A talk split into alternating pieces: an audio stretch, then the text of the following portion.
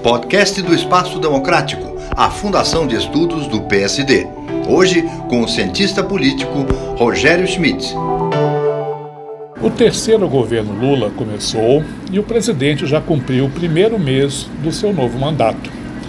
Mas, como muita gente estava de férias em janeiro, talvez nem todo mundo tivesse prestando atenção numa variável que promete ser determinante sobre os rumos do país nos próximos quatro anos.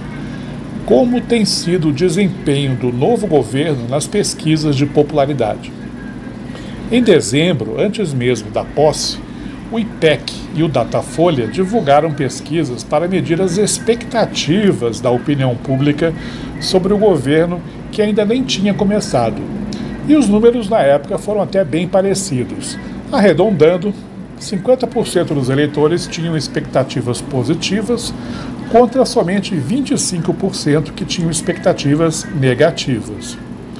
O mesmo IPEC, que é o antigo IBOP, voltaria a campo entre os dias 6 e 10 de janeiro, e os números seriam ainda melhores. 55% tinham expectativas positivas e apenas 21% expectativas negativas. Essa é a correlação de forças típica dos chamados períodos de lua de mel dos presidentes que ainda estão no início dos seus governos. No dia em que eu gravo este podcast, entretanto, o Poder Data divulgou números já bem menos otimistas, especialmente porque eles dizem respeito não mais a expectativas, mas ao desempenho efetivo do novo governo.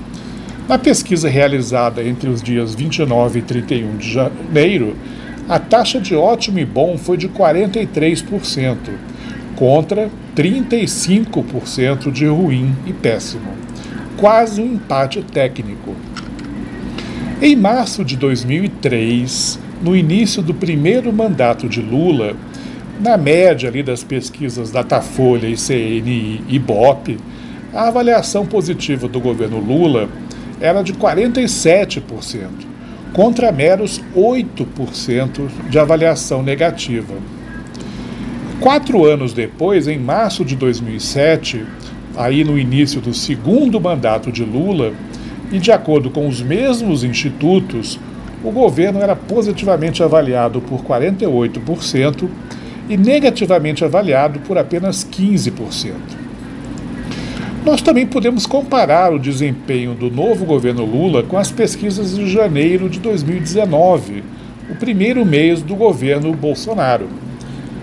Há quatro anos, na média dos dois levantamentos publicados naquela ocasião, o ex-presidente Bolsonaro tinha 44% de ótimo e bom, contra 15% de ruim e péssimo.